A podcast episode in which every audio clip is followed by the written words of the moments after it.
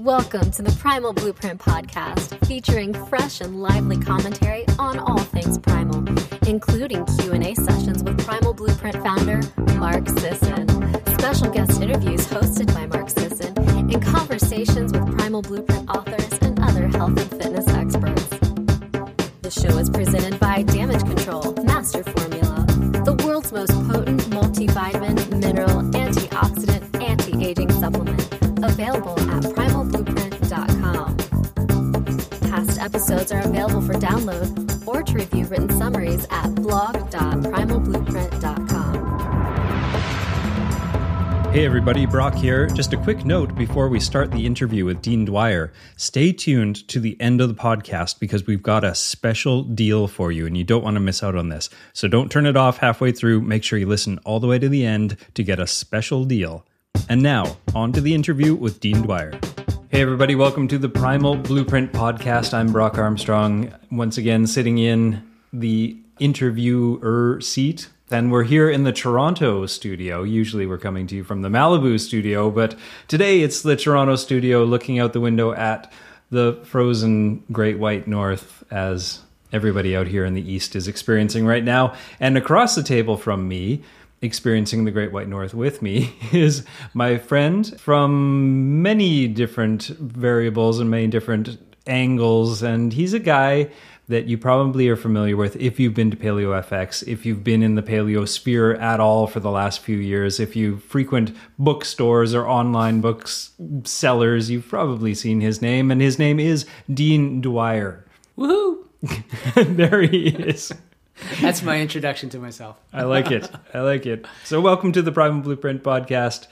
I'm excited. This is the first live interview that I've ever done. Yeah, So, this is uh, great. yeah. We're actually sitting across the table from each other. We can look each other right in the eye while we're talking, which You're could, gonna know when I'm lying. I, Exactly. Normally, Hmm. I do these interviews, and you know, I'm lying on the couch, and I'm in my underwear, and I we, actually to dress we up. both had to get dressed. That was, that was good. weird, weird and different.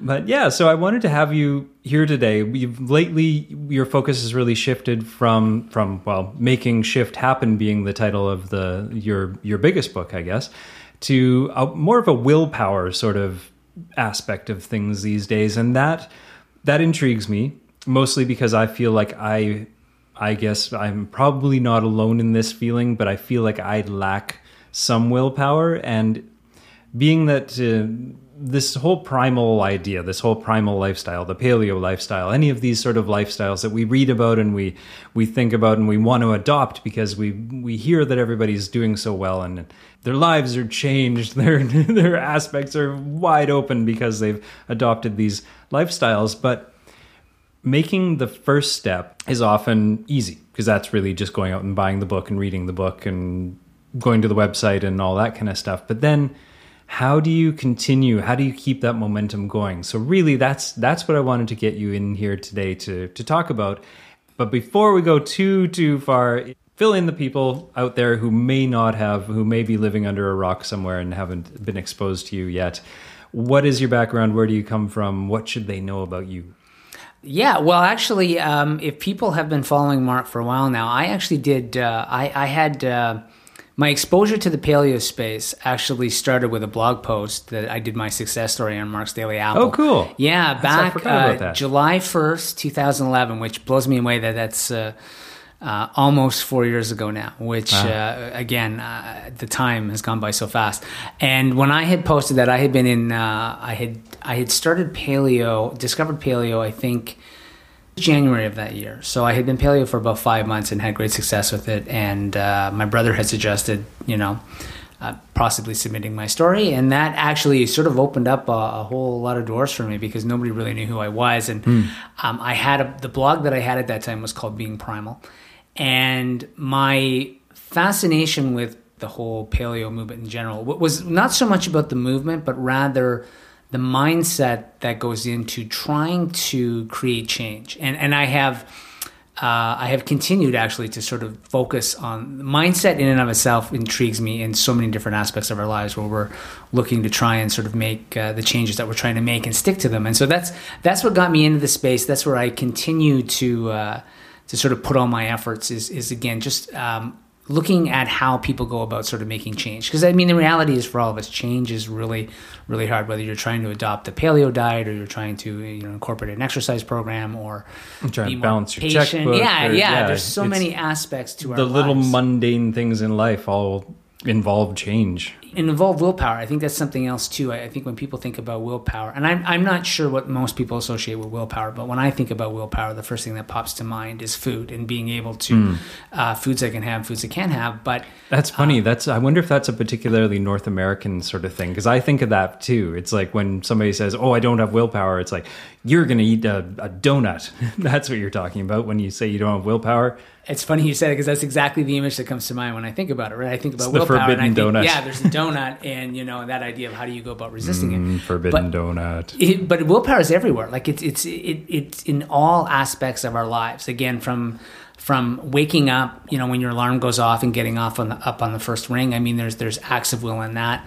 Uh, having patience with your kids is an act of will. Like there are so many aspects to our lives where willpower actually plays a significant role that people Probably a more significant role than than resisting the donut even. Oh, absolutely, absolutely. I mean, there again, it, it's it's it's a lot more um, uh, invasive, I think, than people realize, and uh, but it's a it's a tough thing to kind of wrap your head around. But anyway, I uh, uh, yeah, I wrote a book. I wrote a book about it. Um, well, I wrote a book called uh, "Make Shift Happen: Change How You Look by Changing How You Think," and that was again was not a paleo book per se. Although the last chapter, the last two chapters, I do talk about paleo because that was a big part of my change.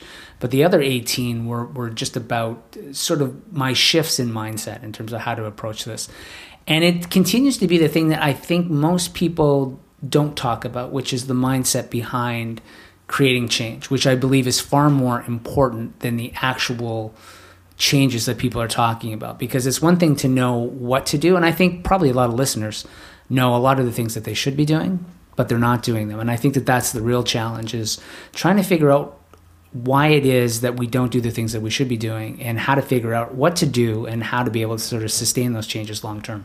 Okay, so so we know what we're supposed to be doing and we know why we should be doing them, but we don't know how to implement that into our lives. We don't know how to take the step. Is that is that what you're saying? i think that that's um, so we can see the we can see the flaws in what we're doing right now and we can see where we want to go or where we should go, but we don't know how to bridge that that gap. Yeah, that's actually a great. That's a that's a great way to uh, to frame the whole thing. I think that now some people would say, well, you know what, I don't know what to do, but I I I would probably challenge them in the sense if you were to ask them some probing questions about um, what they do know. I think if you could ask them the right questions, I think people would come to realize that they know a lot more than they think they know. I, sometimes it's a lot easier for us to just claim ignorance and say, well, I you know I really I just don't know what to do. Yeah. But, yeah, I've uh, experienced that a lot where people are like, "Well, I don't know what I should be eating. What do you what's healthy food?" And like, "Well, no, well, what do you mean? Tell me what you think is an unhealthy food." And they're like, "Well, fast food and candy bars." I'm like, "Yes, exactly. there that's a good place to start."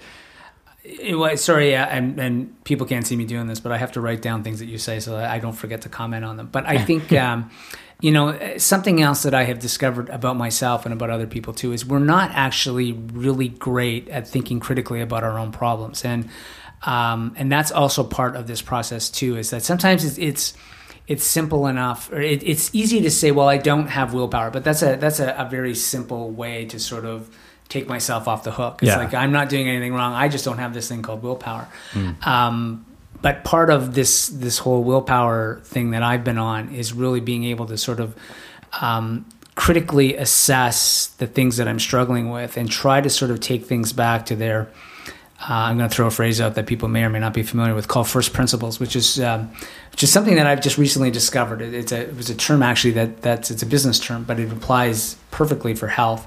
Is sort of taking things back to sort of um, right to the very beginning in terms of what the root causes of a problem, and once you figure that out, then you can start to put some things in place that will help sort of people get you know send them in the right direction. But again, I'm I'm I'm off uh, I'm off tangent a little bit with that. But it's a complex problem. Like again, it's it's not one of those things that you can. Um, you know, you can sit down in a, in a 15 or 20 minute brainstorming session and people go, okay, I've now got willpower all figured out and I know what to do.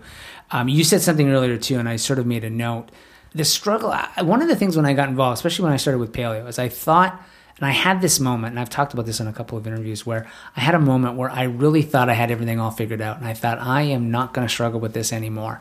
And wha- eh, but I was still kind of in the honeymoon phase of of the sort of the paleo journey and making changes. And once that ended, things got really hard again. And it wasn't it wasn't that uh, I stopped doing all the things that that had had led me to success before.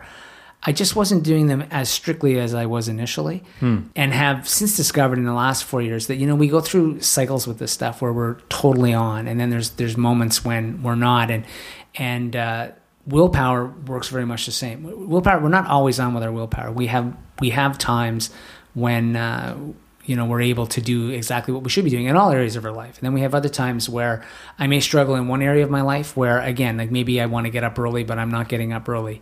And yet i continue to eat really well. So it's not like we don't have we don't have willpower.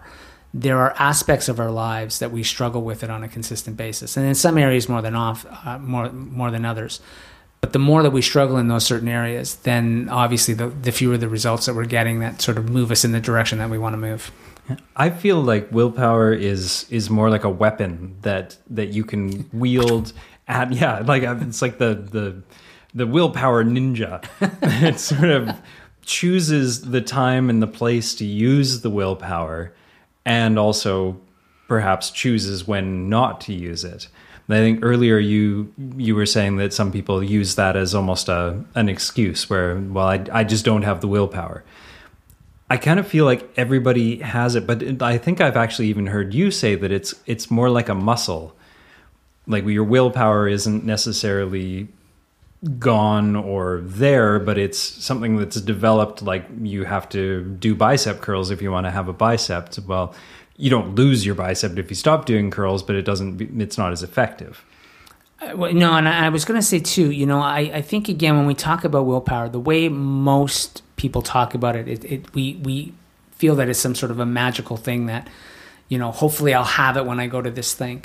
Um, a lot of willpower is really a thought process. When you start listening to people and breaking down people who get results on a consistent basis, they think differently about things than people who struggle. And this is not a pitch for uh, for the course I created, but I did create a course around willpower because again, I was fascinated with the idea that um, like how do people go about actually creating change and like what what are they thinking? I wasn't just um, I, I think the mistake that I make, and I think um, most of us make this, is that when we want to create change, we look at what other people are doing, Yeah. and we want to do what they do and hope that we get the same results. It doesn't work that way. It doesn't work from the outside in. It works from the inside out. If you want to change what you're doing, you've got to change how you're Oh, okay. So just replicating what you're seeing in perceiving their actions doesn't actually change anything on the inside because you're not going through the same process, the same thought process. You're just trying to execute the final movement, which is refusing the that donut. Mm, so just by trying to execute your life in the way that you're perceiving somebody else executing their life, you're it's a superficial thing. It's it's something that can't be sustainable because you're not actually connecting to it on an emotional or a cognitive level. It's rather it's more of emotion. Yeah, and, and and that's you bring up a couple of really great points with that, and I, I think, and again, and I and I, the reason that I started sort of looking at this was because it was I was just curious to know, because even though I know a lot about this space, I still feel it's really sort of in its infancy in terms of behavior change. I really feel like we're we're um, we're a long way from really truly understanding effective behavior change. But again, when you start looking and listening to how people think about the things that they do, I realize that when I struggle, I'll use a couple of examples as you were talking. A couple, a couple of examples. The first one is um, what I call the lottery mindset, and it's people who who uh, win a lottery. And you will see there are a lot of studies out there that um, people who win a lottery, um, at some point in the in in the the not so distant future, that they end up not that they lose it all in one shot, but they they end up back sort of where they were at some point. It might be ten years down the road, it might be twenty years down the road. And the reason for that is is that they don't have a million dollar mindset. They didn't earn a million dollars. It was just given to them. Hmm. And so they're not suddenly going to become entrepreneurial and start thinking about how they're going to be able to sort of turn that million dollars into a billion dollars, for example. So they just it just it's just sort of something that's been given to them. They haven't fig- they never actually earned it, and so their behavior doesn't change. How they think about it doesn't change, which makes sense that over time that they're eventually they still think the way they always did. So if Um, you've always been living what do they call it, hand to mouth, just all of a sudden your hand's bigger, but you're still living hand to mouth, and so you end up running yourself out of money. Yeah, because you end up so you know you'll you'll buy you know people go out right away and they'll buy you know all the things that they've wanted to buy they didn't Yeah. have the money to buy, and they eventually find them. It's sort of this equation of equilibrium. You always sort of you come back to where you once were, and it's the same thing with um, with weight loss. It's sort of like um, so people will buy a program. I'll use. Um, well, actually, I won't use any specific names, but I've, there's there's lots of programs that you can see on TV that will tell you exactly what to do. And I've done those programs. Like there's a great 90 day exercise program out there, and I've done the 90 days. Um, the problem is, and you can you can force yourself to go through a 30, 60, or 90 day program, but at some point, uh, if your thinking doesn't change, then what ends up happening is even though you can change your body, and and people think, well, if I lose weight, then I will continue to lose weight, but that actually isn't true at all. People will, um, again, if you haven't changed how you're thinking about things, then you may lose weight, but at some point, because your thinking hasn't changed, you always end up back where you were, where, where you once were. Which is why, again, people lose weight and put it back on again, which is which is very very common. Um, Sean Croxton had a great quote in his book, uh, "The Dark Side of Fat Loss," and I think that he started it off, and I think it's it's ninety five percent of people who lose weight put it back on again. And I was really intrigued by that, but it didn't go. Nobody ever took that the ne- you know, to the next step. But the reason is again because your thinking doesn't change. You may change what you're doing, but if you don't ultimately change how you're thinking, then you always end up back where you once were. Because again, the mind you're still thinking the way you always thought. Yeah, yeah. I think Jonathan Bailor had a, a similar um, Jonathan.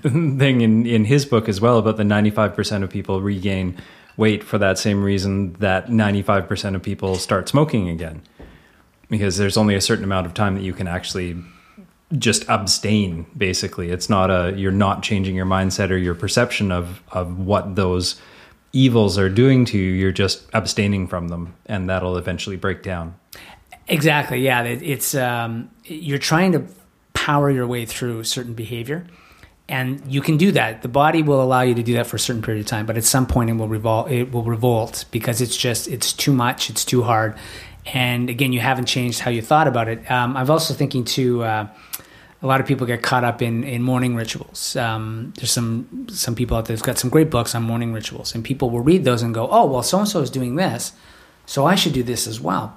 But it doesn't work that way. Again, mm. it, it, it's there's a whole mindset that they have in terms of why they've adopted the things that they've adopted. Simply doing what other people are doing is not going to lead to success, which is why a lot of people, even with the paleo diet, paleo in and of itself does not mean that people are going to lose weight. There's a lot of people who follow the template that struggle with it.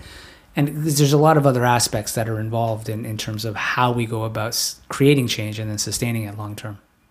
So I guess the the crux of of what we're sort of dancing around right now is how do you make a lasting change then? Like how do you bring it down to that personal enough level that you actually change your mindset to the point where it's going to make a lasting change that's meaningful and hopefully with some sort of goal in mind, not just the the good old I want to lose weight and feel better or I want to be more healthy.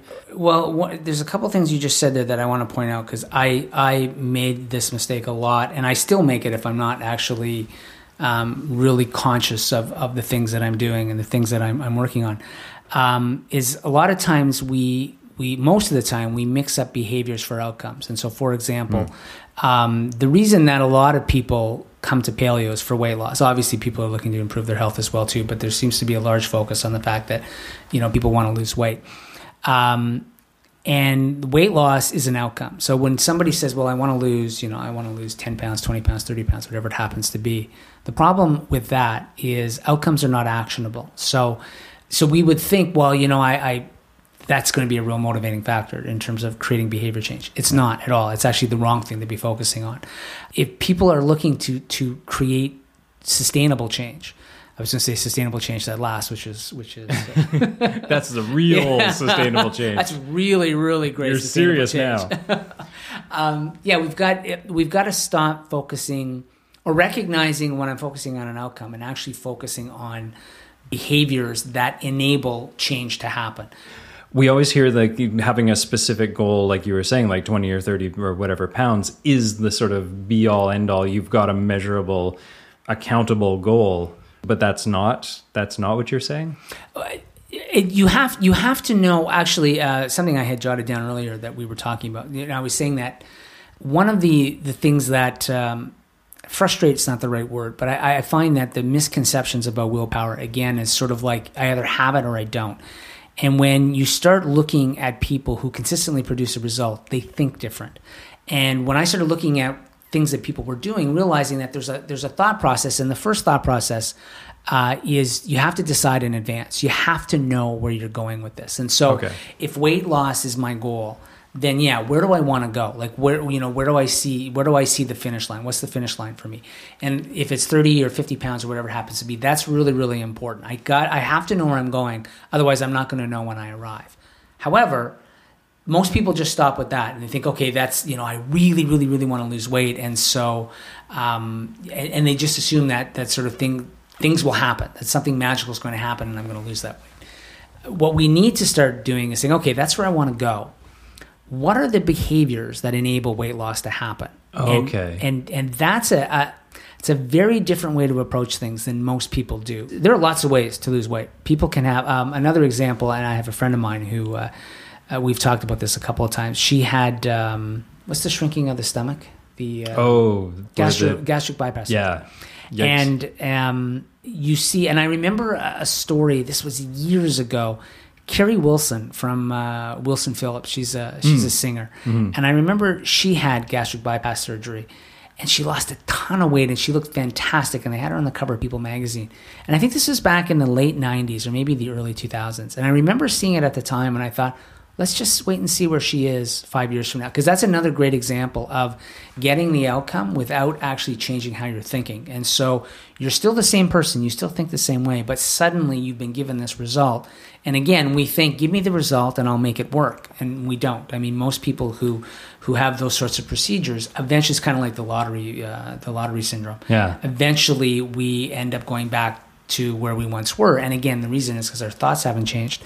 And yeah, and sure enough, she put all the weight back on. So, um, you know, when we're talking about behavior change, A, you have to know where you want to go.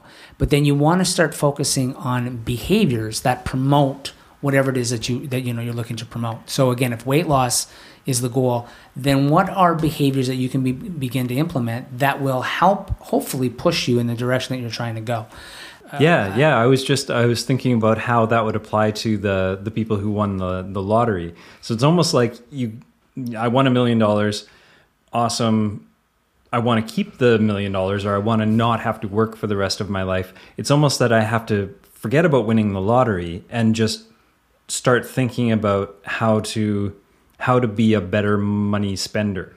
or how do, you know how do you create a million dollar mindset how do you create a mindset that will allow you to earn a million dollars now uh, Oh, okay, that's yeah interesting. yeah and i think it's it's it's so it's actually really completely forgetting about the the reality or the the outcome and focusing completely on on the process. absolutely and this is all and actually that's really well worded this is all process oriented so the outcome is pushed aside. The outcome is what spurs you to develop the process, not what becomes your your goal. you don't even need me for this interview brock you got it all figured out my friend. we're done we're no, done. No, no. This is I, I'm having revelations as you're speaking. This is Yeah. very cool. Yeah, no, that's exact. That's exactly. That's actually really, really well worded. That, um, you know, we get so caught up. Like, um, I get, I kind of bang my head sometimes when you see programs where they they talk, you know, lose X number of pounds in X number of days, and it's like weight loss is not like calculating interest. There is you can't put you know there's there's no way that you can predict um, exactly when you're going to lose when you're going to lose weight. That it is it's such a complex process. The only thing that you can predict are to put the best behaviors in place to allow the possibility for that outcome to happen. Hmm. And, and and obviously you got to find ways to to to monitor that to see if you're moving in the right direction. But you know, it, but it's all it's all process oriented. But we live in an age now where it's everything we, we completely bypass process and we guarantee the end result in in a certain amount of time. Yeah. People roll their eyes when you talk about process because it's like, yeah, but I tell me something I can do right now that'll, you know, I'll lose twenty pounds in in 10 days, you know, Yeah. or 20 days or whatever it happens. Well, it's the whole give me a pill for for that. Yes. Like- yeah. Write me a prescription so I don't have to do anything. And I think that's the bigger challenge with people is that people have to recognize that that mindset's in all of us. We all have that sort of fast food mentality of, you know, I want I, I want what I want and I want it right now. And it's sort of unlearning that mindset and adopting this this this process mindset where we start focusing on behavior. So I, I was going to say um, I was going to give an example. So we were talking before this interview started. You know, when people look to adopt paleo, for example, how do you go about sort of developing the habits necessary so that you can have success with this? Um, I think for the most part, what happens is people bite off way more than they can chew. Sorry, that was a maybe not, not the best analogy when we're talking about paleo, but um, Way Uh, way more bacon than they can fit in their mouths. I, we try to do way too much, way too soon. And again, if you take sort of this process approach and behaviors, is uh, rather than looking at sort of okay, so I'm going to take all these grains out of my diet and those sorts of things. Um, there, I think there are smarter ways to go about doing this, and, I, and I'm going to I'm going to cite a study that I think is really really helpful for this. Um, the National Weight Loss Registry, which is which is in the U.S., they did a study. This might have been seven or eight years ago. They studied 6,000 people who had lost 30 or more pounds and kept it off for five years or longer. And there were three habits that they noticed that all three that, that were common amongst the 6,000. Uh, the first one was that they ate breakfast every day. I'm going to come back and I'm going to talk about each one, but they ate breakfast every day. Yeah. They worked out from home and they weighed themselves every day. Now, most people would take that literally and they would say, oh, okay. And this is a, an example again of, of tell me what you're doing and I will do the same thing. And so everybody would say, okay, I need to weigh myself every day. I need to eat breakfast and I need to work out from home. Uh, We missed the point with that. That there's there there you the, ten things wanting to come out Yeah. at once, Brock, and nothing came out. I said, I'm on the edge of my seat. Give me one. I um um so let's so let's use the first one, eating breakfast every day. Okay. Um, I I think when I hear that, what I'm thinking about when I think about eating breakfast is the fact that people control their eating environment. Uh, so whatever meals they have, they're controlling the food that they're putting in their bodies, which to me is a really big idea. I think again, even if people could simply start with with something as small as that of of like um, breaking it down to a meal and saying, okay, like, you know what? Um, I obviously have a lot of changes that I want to make, but I will overwhelm myself if I try to do the entire paleo template at once. So let's just start with, um, you know, maybe I eat breakfast inconsistently. Maybe I don't eat breakfast. I mean, for example, I don't eat breakfast. I don't eat until after midday. So, um, so for me, it's not so much eat breakfast every day, but my first meal needs to be a meal that I prepare where I know all the ingredients that go into it. And so that's that's my focus when I think about, you know, first meal of the day. I'm not it's I'm not eating out at you know, I'm not eating out at some fast food restaurant or those sorts of things. So that's the way I take I take that. So if again, if people were looking at at sort of adopting a paleo diet and they've had no success, break it down into its smallest components. Start with the start with just one small change that you could actually begin to do and sustain it. Don't take on let everything else fall as it may. Don't try and take on anything else until you can get that down to a point where it's part of your routine, you've got it down pat and you're not thinking about it anymore. And once you do that, then you can start looking at sort of adopting other things. Now that's a hard thing for people to do because again, it's a very That's a slow process. it is. It is. Now, it, and I mean, obviously, there's there's little things that you can add. I mean, I don't have, uh, you know, for my own sort of mentality, I'm sort of um, I'm an all or nothing kind of guy, which works well for me usually, uh, but most people are not that way. Um, I've told this story a couple times, but there was a, a friend of mine who uh, she, she'll probably be at Austin. She lives in Austin actually. She'll probably be at Paleo FX in a couple of months.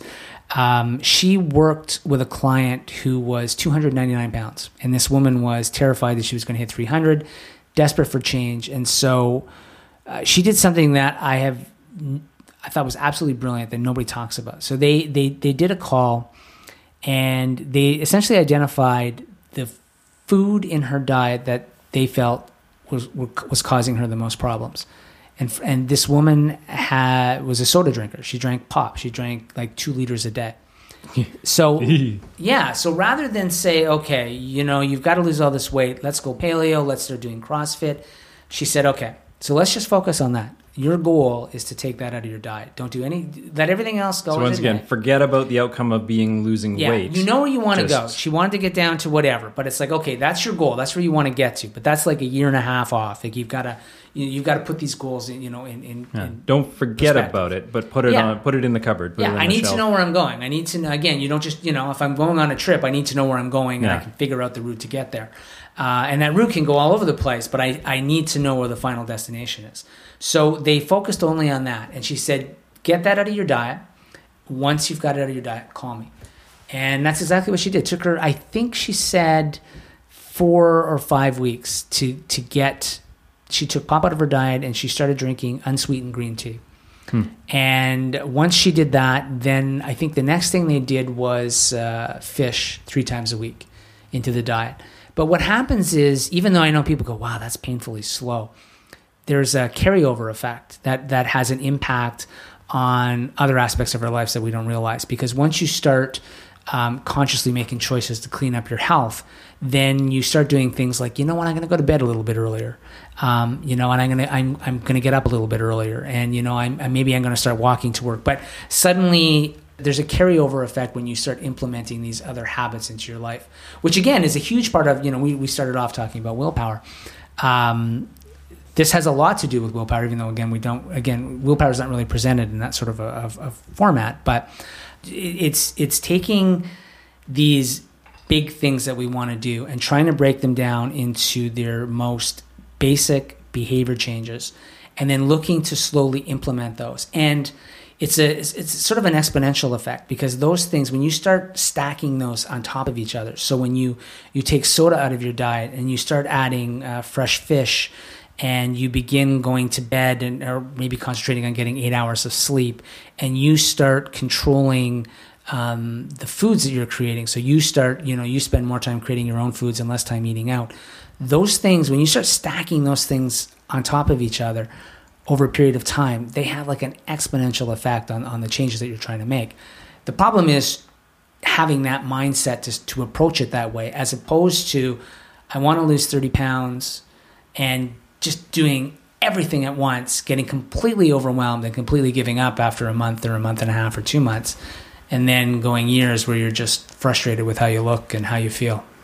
I just want to pick up on something else that you said Absolutely. about just making making those small changes and especially just like let's say using your example she stopped drinking 2 liters of pop a day and it affected her sleep well that's an unexpected positive outcome i sort of did a, a similar thing that was kind of an interesting interesting thing years ago i was in debt student loan uh, credit card debt all of that kind of stuff and i made a small change of anytime I put money spending onto my credit card, I had to pay it off within the next two days. Like I had to. This was when online banking was sort of brand new, and we finally we had this ability to go online and be like, okay, I know I spent fifty dollars on the credit card, paid it off within forty eight hours of of putting the money on there.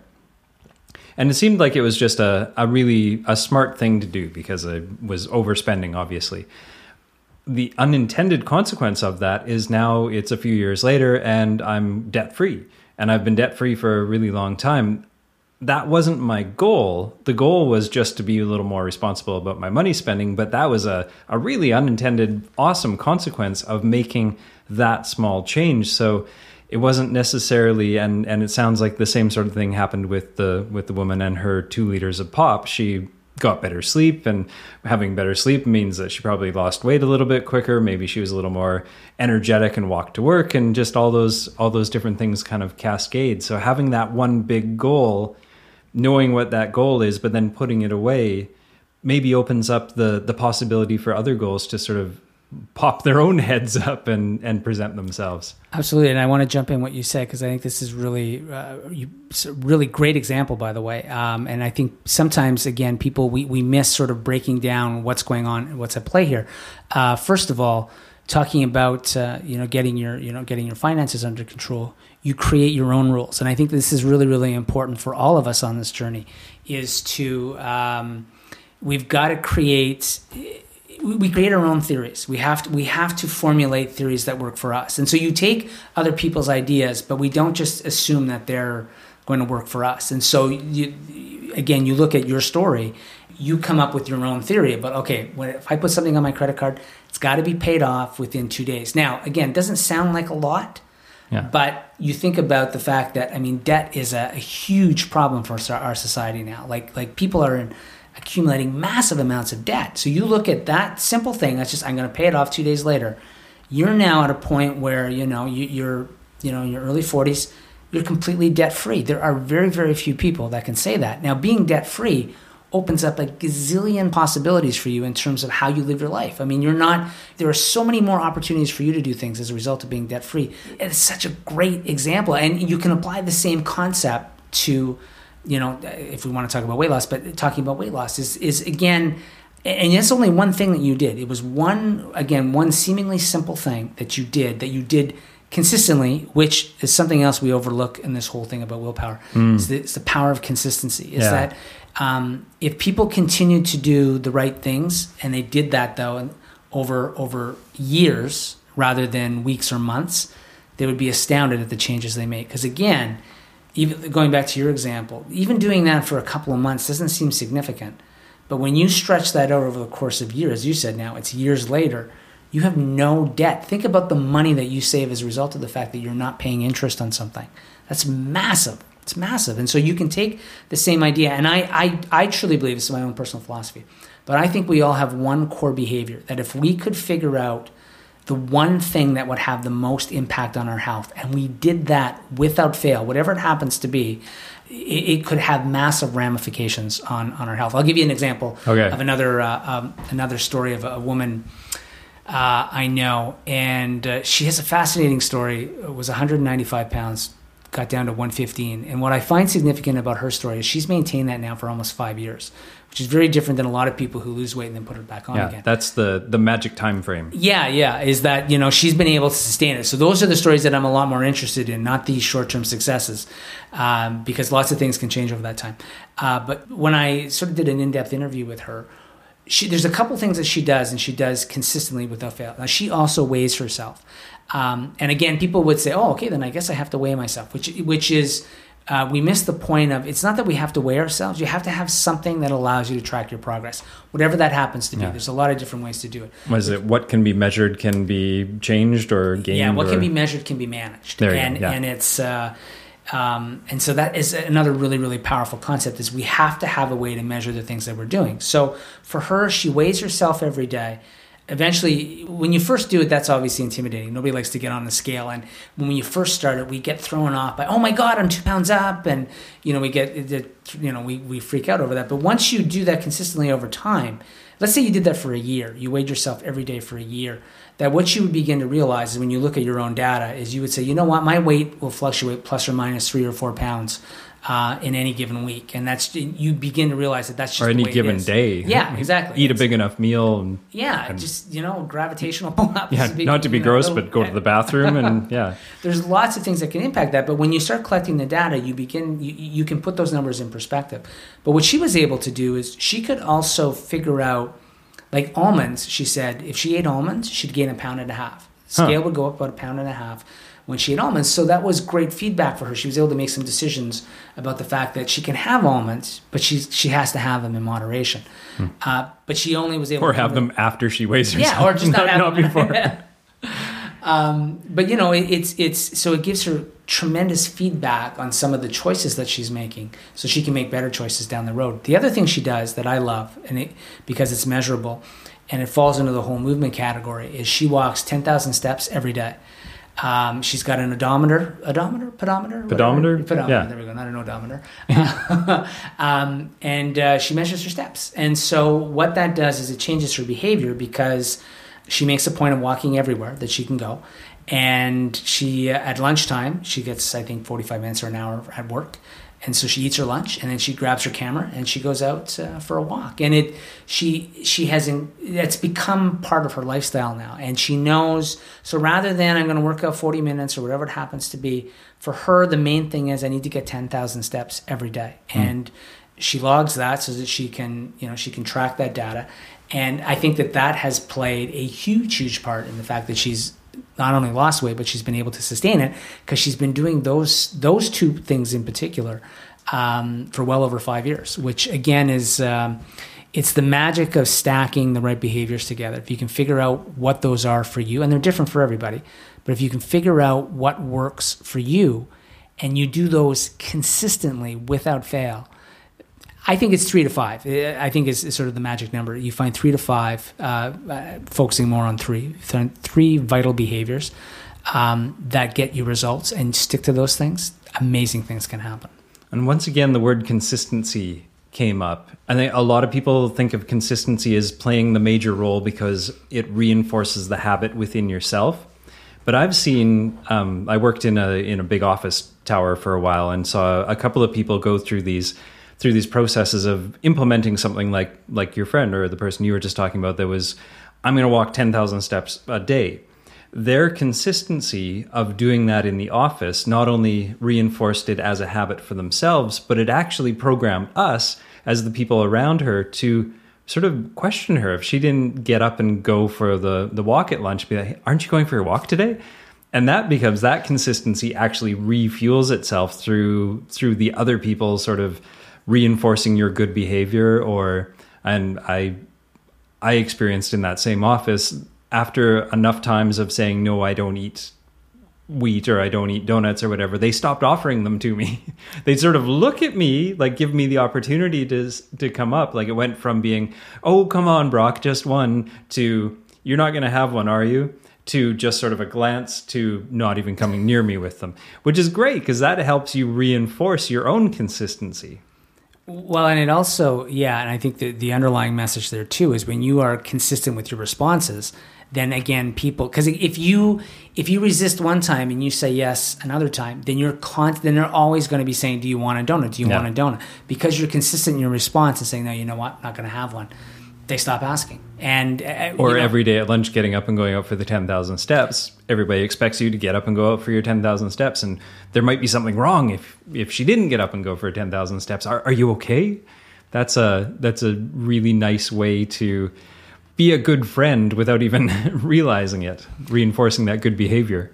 Um, consistency is probably the the the most powerful thing that we can do on the journey, which again, people don't talk about that because it's always sort of about foods we should eat and exercises we should do. But once you you hone in on vital behaviors that you know um, will get results for you, it, working like mad to make sure that you do those without fail has massive ramifications when you carry that again beyond simply weeks and months, but you start doing that for years and decades that's when amazing things happen. Like, and, and they continue to happen again. Like the ten thousand steps is, not something you know she did for a month.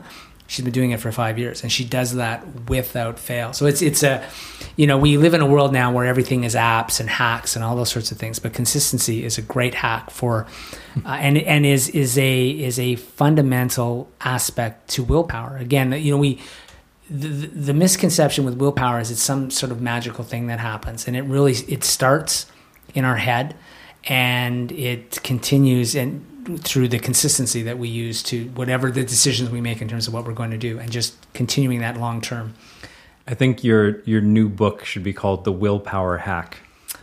No, wait, the consistency hack. Yeah, yeah, no, that's way better. Consistency hack. I always think that's the secret weapon. I always like whenever I so at PaleoFX, I'm going to be talking uh, about weight loss habits, but it's really um, I want to talk about the things that people uh, people don't think are habits. Like again, consistency, which which is is because it doesn't cost anything. It costs mm.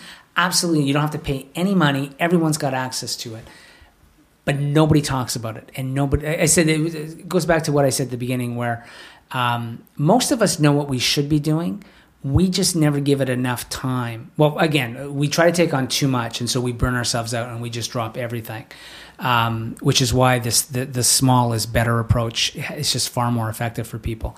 Um, but yeah, it's uh, yeah. I, I, I think that's the secret weapon for most people. If you could just even focus on the one thing I mentioned, the girl with the with the soda, taking that completely out of her diet.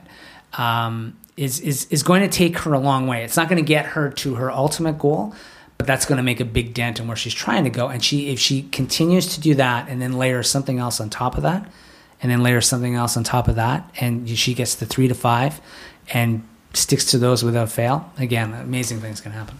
Cool. Well, we're we're kind of coming up on well, we're actually kind of past the Oh, end, of, end of the show, but I always like to finish these interviews, and maybe we we've sort of already covered it, but I'm going to put you on the spot to to come up with another idea. I like to finish with just one thing. This kind of goes against uh, what we've been talking about, but the one thing that you would leave people with that they can sort of implement into their lives right now that can make uh, a positive step forward in their lives. Just just a, a little change, nothing earth shattering, but just something that people could could implement into their lives easily right now. Um, actually, not putting me on the spot because it's actually consistent with what we've talked about in this show. Um, there's a book, there's a great book out there called The One Thing, and it's not a health related book, but the, the book is exactly what the title says. It's a guy that used to work, he used to uh, coach people, and uh, he's a real estate developer, or sorry, he was a real estate agent, and he would coach real estate a- agents and you know, they, they meet each week and they would set goals and, and uh, they'd come back the following week and they didn't do any of them. so he said, okay, well, let's just focus on three. And then they would go off and they would come back and, you know, consistently people hadn't done any of them. And so finally he was sort of exasperated. He said, okay, let's just focus on one thing and go out and do that thing. And he said that was phenomenal. Like he said, the success that people had in their lives as a result of only focusing on a single thing uh, changed their lives immensely. And so that's that's what I would tell people to do. It's because it's different for everyone, right? Like my one thing is different from your one thing. It's going to be different from you know whoever's listening right now. Is to sort of take take pick an area of your life, whatever it happens to be that you're currently struggling with, and figure out. And, and this is not necessarily a 15 minute brainstorming session. You're going to have to sit down and sort of think about this, uh, you know. And you may want to sort of ask yourself that question, you know, over the course of a week. It's like, what's the one thing? So if you're struggling with a relationship, for example, what's one thing that you could do? that could have that, that could potentially have dramatic change on, on on how that relationship changes if it's weight loss what is one thing that you could begin to do and again keeping in mind we're talking about consistency so you, Yeah. whatever the thing is you decide you it can't be too big if it's if, if there's a lot of resistance behind the idea like if you pick something like okay i'm to work out five days a week that's too much resistance for most people and we won't end we won't ever you know end up starting it so let's go back to the steps idea. So let's just say you said, you know what, I like the steps idea. I'm not very active right now. I just want to invite movement into my life. Don't start with 10,000, start with a thousand. Just, just, you know, and, and maybe the first goal is go out and buy a pedometer. I almost said odometer again. go out and buy a pedometer. Um, and, and just start with the idea of like, you know what, I'm going to try and walk a thousand steps a day.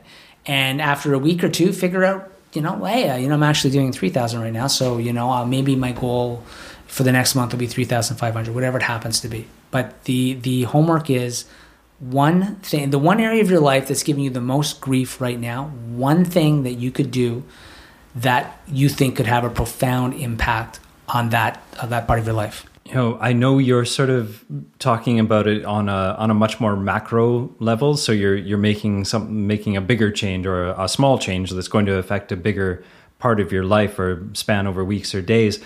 But what I find interesting about that idea is I find in the moment, like moment by moment throughout the day, if you also focus on that one thing, magical things happen that way too. So it, it kind of it's a nice double edged sword there. You can look at it in in the more macro way, or look at.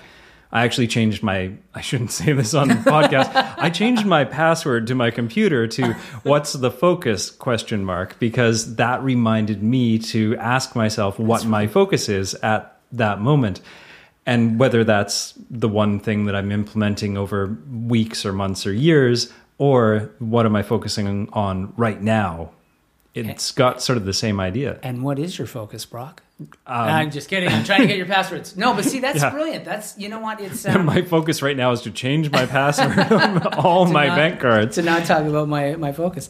Um, no, no, and you know, once you so again, like you know, that's a great example actually. By the way, so you're looking at one thing you want to do is you want to be cognizant of the thing that you're focusing on, and so then you start looking at strategies to to start doing that.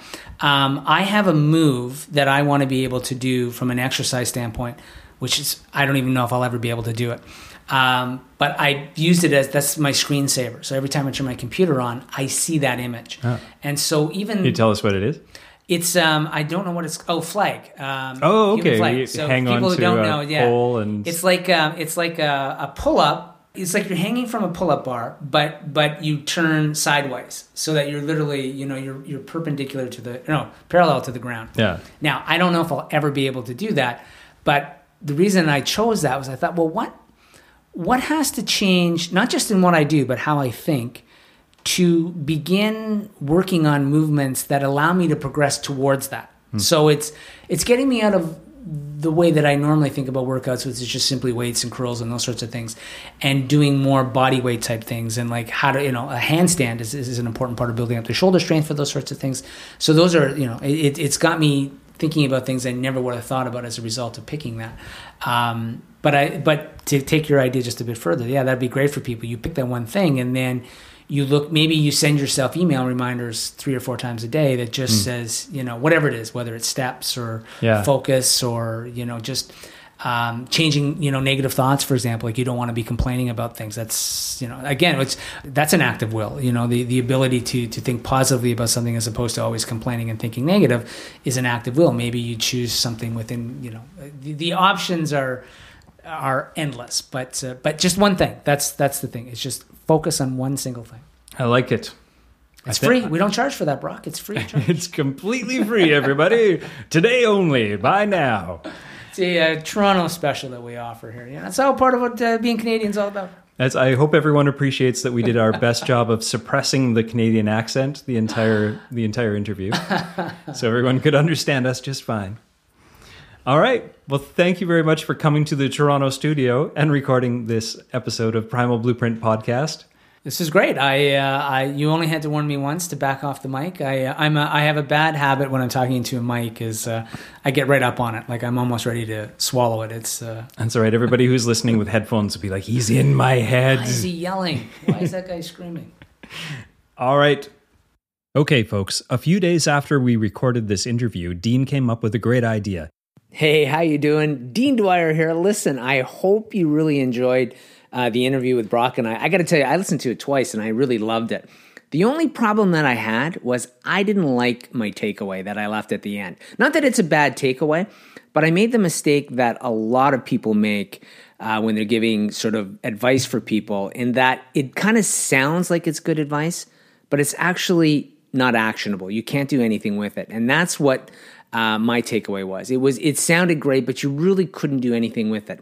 So I would love the opportunity to make it up for you. To make it up for you, to make it up to you by offering a free webinar. Um, I've got some really powerful mindset strategies that I have applied in my life that have allowed me to do all kinds of amazing things. And and the best part is and I'm going to be turning 50 later this year. Yes, I know. it sounds so old. I'm an old man.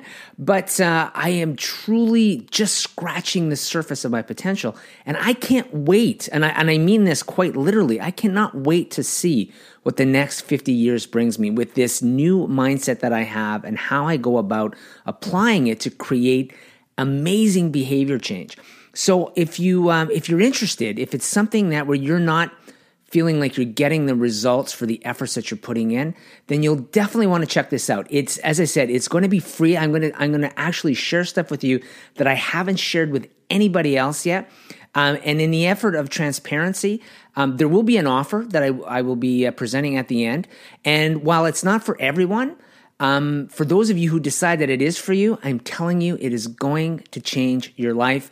And I said, when you come, I guarantee I will entertain you, my friend. I will educate you. I will entertain you. And I'm more importantly, I'm going to empower you so that you can begin making changes immediately with the information that I share. So, listen, if this has got you excited and you want to attend this webinar, I'd love to have you there. Here's the URL. Now, um, I'm going to give you a moment to get a pen to write this down, and I'm actually going to say it twice. Uh, it's kind of a funny, it's very short, but it's kind of a funny one to, uh, to kind of remember off the top of your head. So, it's obviously www.gowoa.me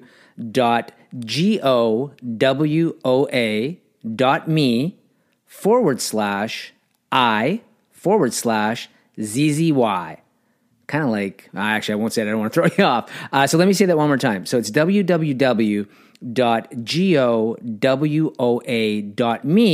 forward slash i forward slash zzy that'll take you to the webinar. You register and my friends we are going to make some magic happen Hey, Primal listeners, how would you like to access all your favorite Primal approved foods and household goods for a fraction of the cost? Well, you can just by visiting a new online shopping club called Thrive Market, where you can grab all your wholesome favorites at 25 to 50% off retail prices. And from April 29th to May 6th, you can take advantage of a once in a lifetime promotion. Order anything from Thrive Market between these dates, and you'll receive a two month free membership, $10 off your first order, a $10 coupon to primalblueprint.com, and four digital books, including the best selling Primal Blueprint Healthy Sauces, Dressings, and Toppings Cookbook, and two brand new publications written by Mark Sisson. Visit marksdailyapple.com slash thrive to learn how to claim your free gifts today, because this kind of deal only happens once. Thoughts